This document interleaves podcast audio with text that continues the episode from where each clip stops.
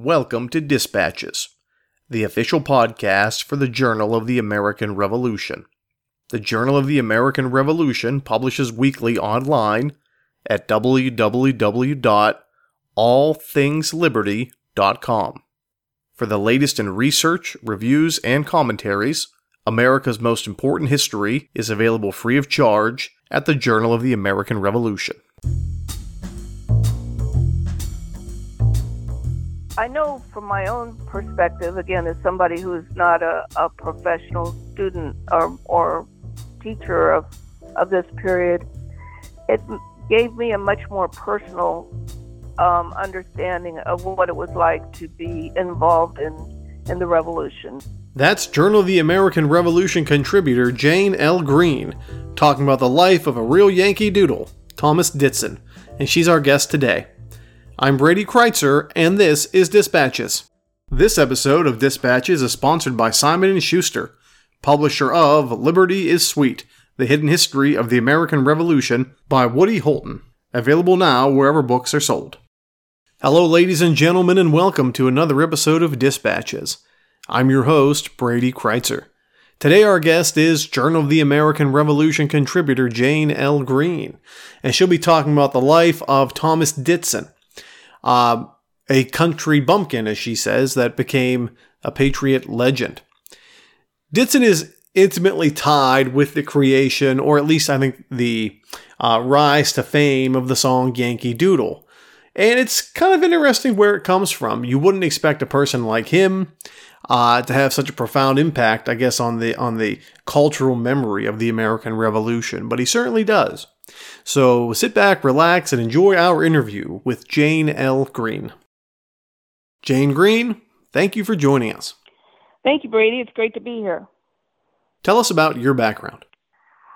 Well, I'm um, I was born in Michigan, but I was raised in Indiana, and that's where I call home, Terre Haute, Indiana. And I was always interested in um, political science in particular. My dad was a professor at Indiana State University and chairman of the um, political science department there. Um, got my education, my um, bachelor's degree at Indiana University, and then went to Georgetown to the School of Foreign Service. I was particularly interested in inter- international affairs and also in how our government works. So my first real job was with Senator DeConcini of Arizona, where I was a um, his assistant for foreign policy and defense issues. Uh, but my real interest was joining the CIA, um, which I did. And uh, most people think of CIA as a, a, you know, the spy agency, but a big chunk of it does analytic work. That's um, it's it's sort of scholarly in some ways, but it, um, the main difference is that it's designed to support um, foreign uh, support poly- policymakers um, in making decisions about what our country should do on various aspects. And um, I, I guess um, one of the most important um, subjects that I worked on was the um, the war in the Balkans in the 1990s um, when Yugoslavia broke up and Yugoslavia, and um, then I moved moved into management and I managed a large group of people during the Iraq War, and um, that was the best of times and the worst of times in terms of of being in the CIA for reasons that have been um, fairly well explored uh, in the press and um, elsewhere. Uh, I went to um, Iraq for six months as the um, the intelligence community advisor to Ambassador Bremer, who was the um, head of the coalition um, provisional authority, uh, which was trying to run Iraq back then. And then I came back and worked on counterterrorism issues for a while and um, retired in 2017. What first drew your interest into this topic? Well, I I've been doing genealogical research for uh, decades, and I um, joined the uh, Daughters of American Revolution um, thanks to one of my um, great great great great grandfathers, um, and that sort of triggered my interest in looking to see who else was um, involved in the revolution and, and my ancestry. And I came upon Thomas Ditson, and um, due to an, error on my part, I originally thought he was my great, great, great, great grandfather. But in fact, he's not. He's my great, great, great granduncle. And um, but I was I was kind of hooked on his story, even though the the relationship wasn't as as close um, how he got tied in with the the whole Yankee Doodle song is is kind of an easy way for uh, someone who's not a professional historian to to jump into the story and um but because I had the genealogical research background, I started digging into his war effort. And um, I saw that this was not just a guy who, um, you know, became the subject of a song and then he dropped off the face of the earth. He he put in five years of hard duty um, protecting our country and trying to build a new country. And I thought that story was worth telling more fully and to a, a broader off, um, audience than um, was otherwise um, exposed to it. Could you talk about Ditson's early life and some of his family history you delve into in your article? Yeah, um, he was, uh, as, as the title of the article uh, is, um, Puritan to bumpkin to patriot. Um, that was his story. He he started off uh, as the um, grandson of a man who had uh, bought a great deal of land, whose uh, his Ditson's background was was Puritan, um, you know, English, um, and it he had a, what would seem to be a very um, wholesome, stable family life, uh, large families, as as was the case back then. Um, farmers in a in a town that um, had been, um, you know, was on the frontier in um, in in uh, Massachusetts, um, and it, it struck me that there was an everyman quality to his his life um, that was um, attractive to me as well as somebody from you know the Hoosier heartland. Um, I identified with with that kind of non um, unspectacular um, upbringing you know, no, nothing great, nothing bad, just you know, good old wholesome American life. And um, until the war came along, and um, I looked a, lot because I wanted to make sure that I was capturing him correctly, to make sure that that there wasn't some Ditson who was actually, um, you know, in a position of of influence that um, that was greater than than it appeared. You know, if he was best friends with um, you know Ben Franklin or something like that. But but I didn't find anything like that. I I um, just found that they were not at all mentioned other than uh, their land ownership. Um, so, and he had uh, Thomas Ditson had his own family. Um, a good pile, good bunch of children. I think five by the time um, he went to to go um, his infamous firelock.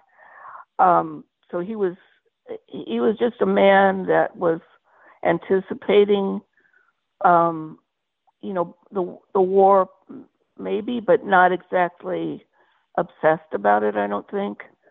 Um, looking out for his family, knowing that his his farm was, um, you know, uh, if the British wanted to to uh, head head to Concord and, and Lexington that um, his farm was right on the path. Um, and and then uh, the the Massachusetts decided to create the Minutemen, and that was sort of lit a match under him, I think, to to get his weapons in order, and and that triggered his his fateful trip to Boston. Could you discuss Ditson's decision to travel to Boston to buy a, a firelock? That plays a big part of this. Um, well, I, I'm a um, I was interested in that as well. Uh, the, what you know, what was a firelock, and why was it so important to him? Um, and what what I wanted to know what weapons he already had, um, and I couldn't really find anything out. But but the the firelock was um, sort of the state of the art, I guess, for for his purposes and for um, military purposes. Um, I don't know if you want me to talk about what the the lock itself means, and and I'm not really. Um, I, I will admit that I just read what it was in the Wikipedia, so um, but it was a way of of igniting the, the you know getting the bullet to fire. Um, so it's you know it, it was just something that he needed to have either for himself or for his his son who would be the only or the only near adult male he was only 14 um to be there on the farm um, if um, if Ditson were called to arms, which he was. Um, so that that was that's kind of basically what the the purpose of the firelock was from from Ditson's standpoint. Ditson will be tarred and feathered when he's in Boston. Could you explain why? Well, um, I kind of think of him as a little bit of an innocent, but he was doing what what a lot of um, of patriots were doing at the time, according to to sources at the time, and and I quote a couple in my article that that um, one of them said that um, he he would never see a countryman go into Boston with a gun, but he saw plenty of them coming out of Boston with guns and this seems a little hard to believe initially that um, soldiers would be selling um, guns to people who might later be be shooting those firelocks at them. But in fact, that is what what was happening, and the soldiers had their own purposes. Um, they had access to other weapons, um, and they needed the money. Uh, they were not particularly it was a time at which there were a lot of tensions, so um, they were in a in some ways looking to reinforce their own um, you know well-being in in Massachusetts and less concerned about a few countrymen um, getting a hold of firelocks. At least that's that's how it seemed to me. But the military leadership was m- much more concerned about that, as as is can be imagined, and they would punish um, soldiers that were caught um, selling firelocks or or other um, weaponry or or resources um, to patriots. So the story um, diverges depending on whose perspective um, is quoted, but from Ditson's perspective, he said in his um, oath, sworn oath, that he just went to buy the firelock and um, was set up, that he was, um, you know, that they lured him into buying one. And then after the deal was made, they locked him up and you know, on the next day tarred and feathered him. Uh, the British claimed that Ditson was trying to recruit the soldiers that he was talking to into um, abandoning the British cause and coming with him to um, to join in the Patriot cause. And um, the the man that he was negotiating the purchase of the firelock with, um, whose name was um, well, Ditson called him McClinchy. Um, he swore an oath saying that Ditson had tried to get him drunk and then um, tried to persuade him to to abandon um, his post and and come over to uh, to the Patriot side. Um, I guess as a I don't know if it's from what I've read, I I think that it makes sense to me that there was an effort to make a an example out of Ditson, whether it be um, for his purchase of a firelock or for um, claiming that, that that they took that the British took that farther and then claimed that he was also trying to recruit the guy that he was buying the firelock from. Um, and that allowed the British to make this big spectacle of, of him by tarring and feathering him and parading him through Boston um, to the Liberty Tree. I, um, I think that that makes sense for what, and, and I have to say that they were reasonably gentle on him. Um, they didn't make him take his pants off, for example.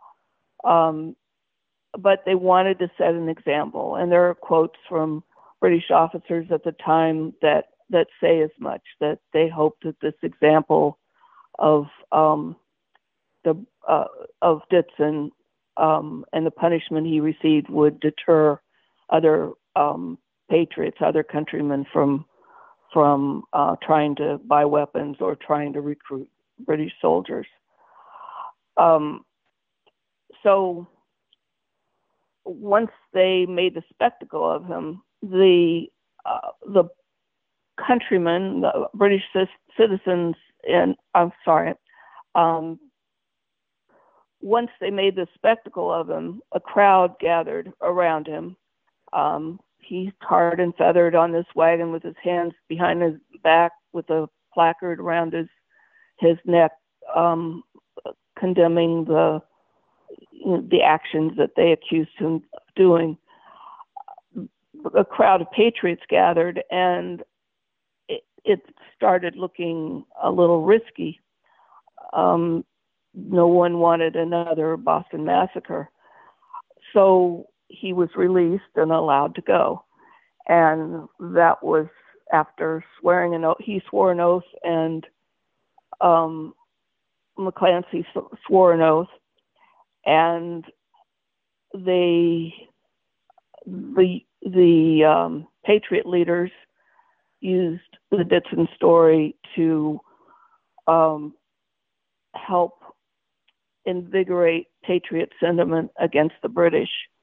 Of course, the the um, important connection that made this a, a popular story was the Yankee Doodle song, because the Yankee Doodle song was sung by the um, the British as they paraded him through the town, with a special verse written just for um, for Ditson's story about the um, coming to buy a firelock, and this hit the Patriots, uh, particularly I, I will say it was a discordant note in terms of how the Patriots view this whole incident.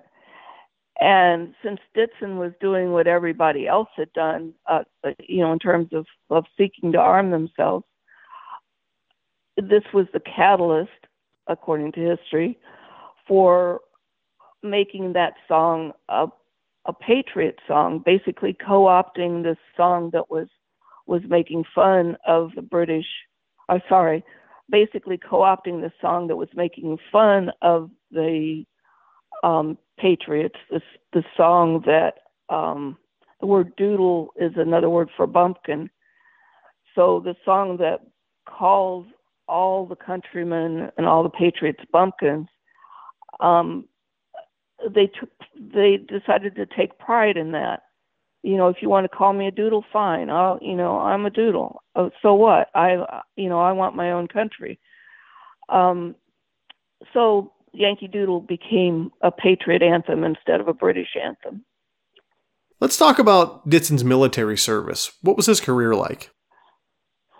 Yeah, um, and this was a big learning um, thing for me because I am not a um, a, a, historian of the American Revolution. Uh, I came at it as a, an odd angle, and of course, every American um, hopefully learned something about the Revolution in in school.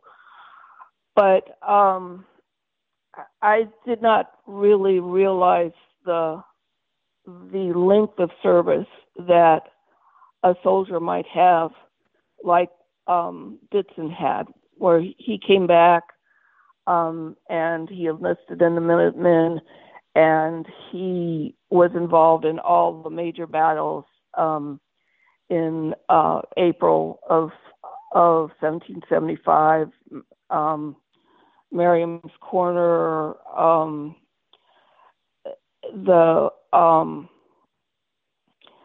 he Bunker Hill. Uh, he just um, you know just really uh, folded right into the military environment and seemingly without any regret.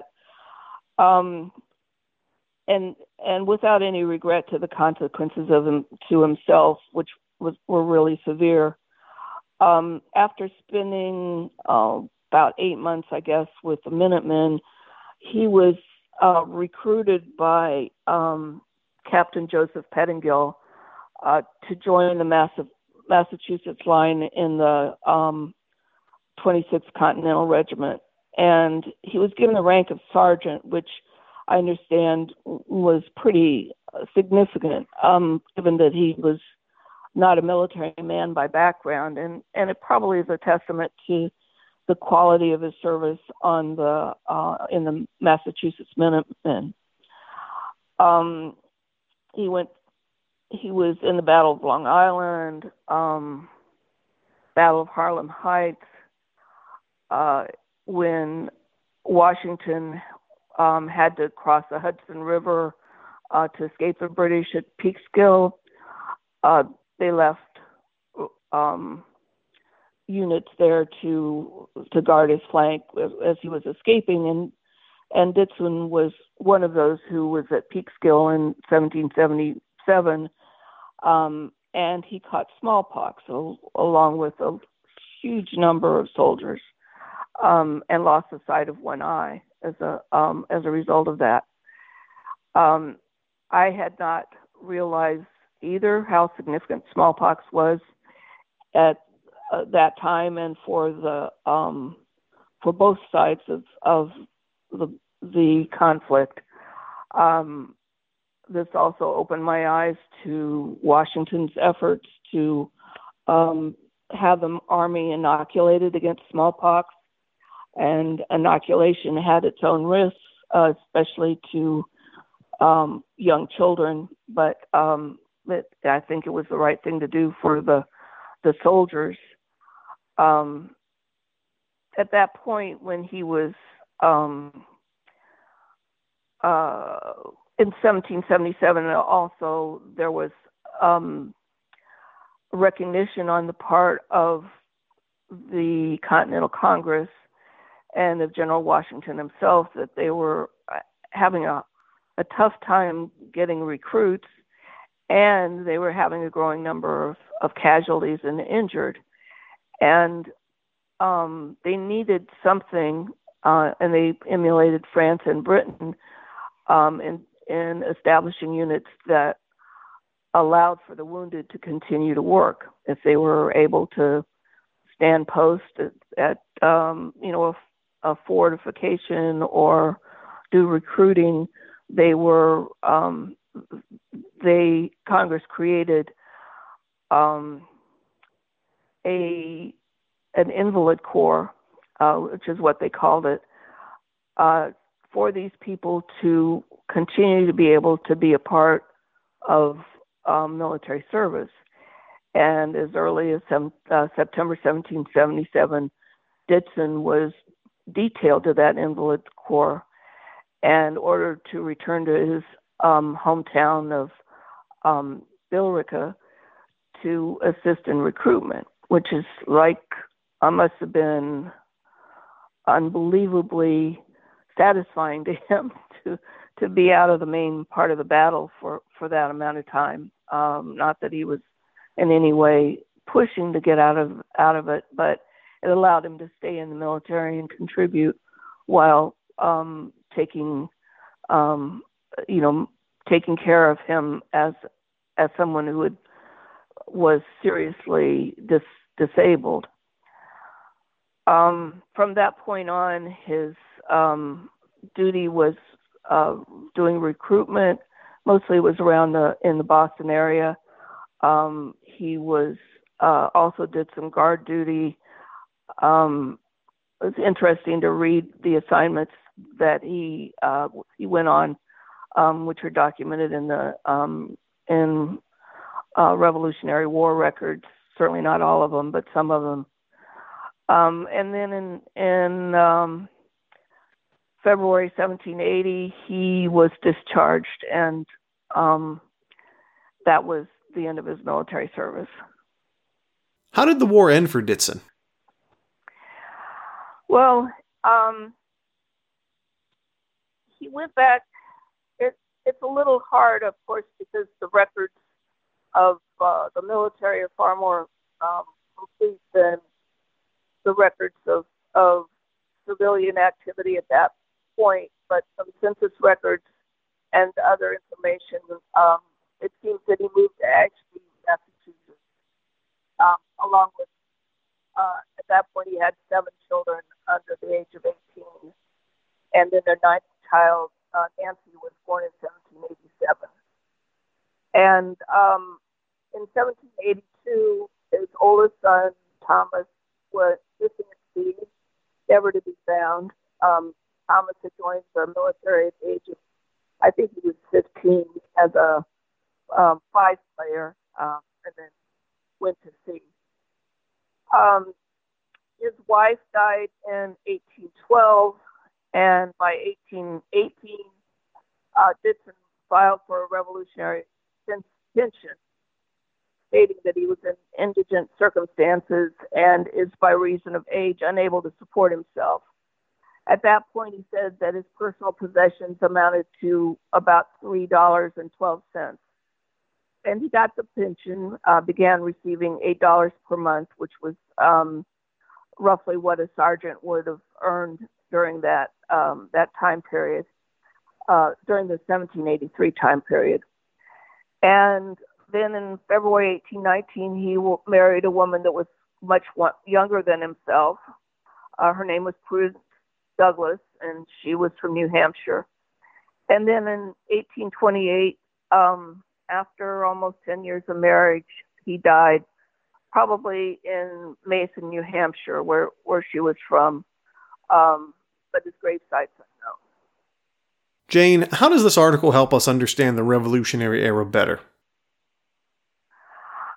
Um, I know from my own perspective, again, as somebody who's not a, a professional student or, or teacher of, of this period, it gave me a much more personal um, understanding of what it was like to be involved in, in the revolution and as a soldier, as a family man, as uh, someone whose ancestors um, were had been in this country for quite a while. Um, it made me understand that the um, that the dedication, the the ideas that were behind the revolution were things that were understandable to to every man. Now there are some very sophisticated ideas behind the revolution as well, but but the general principles of um, understanding that uh, when your ancestors come to a place fleeing persecution, um, you are going to take care not to allow that persecution to to resume in, in any form. Um, it also made me appreciate the family involvement, the the idea of of having a farm that was in the middle of a battlefield, of um, wanting to protect your children, of um, I think the excitement of being able to serve in the military in such a, a personal war. Um, this was a war on American soil, um, and um, Americans were bound and determined to to protect their right to it. Um, it it also made me um, open my eyes a bit to the irony of of the British um, the the British the the Patriots in this case in the Massachusetts case being um, largely of British descent, yet the differences between the types of governments that they chose was more important to them than that British ancestry. And um, it, it's, um, you know, a choice was made, and that first choice was made when their Puritan ancestors came over to the U.S. But and of course there were a lot there there were certainly plenty of loyalists among uh, the colonists as well, but there was a, a enough of them that retained that determination to forge their own country and their own way of life and not be controlled by um, a foreign government. What what at it wasn't technically a foreign government, but what they increasingly felt was a foreign government how that triumphed, and um, um, it, it, just made me much more attentive to what um, what happened in the revolution, and and has increased my own, um, you know, personal uh, feelings of pride and and those folks, and interest in researching them further. Jane Green, thank you for joining us. My pleasure. Thank you, Brady. The music played in this episode included works by Kevin MacLeod and the Sturbridge Colonial Militia. Any unauthorized reproduction or use of this podcast, without the express written permission of the Journal of the American Revolution, is strictly prohibited. For everyone here at Dispatches, I'm Brady Crytzer saying so long.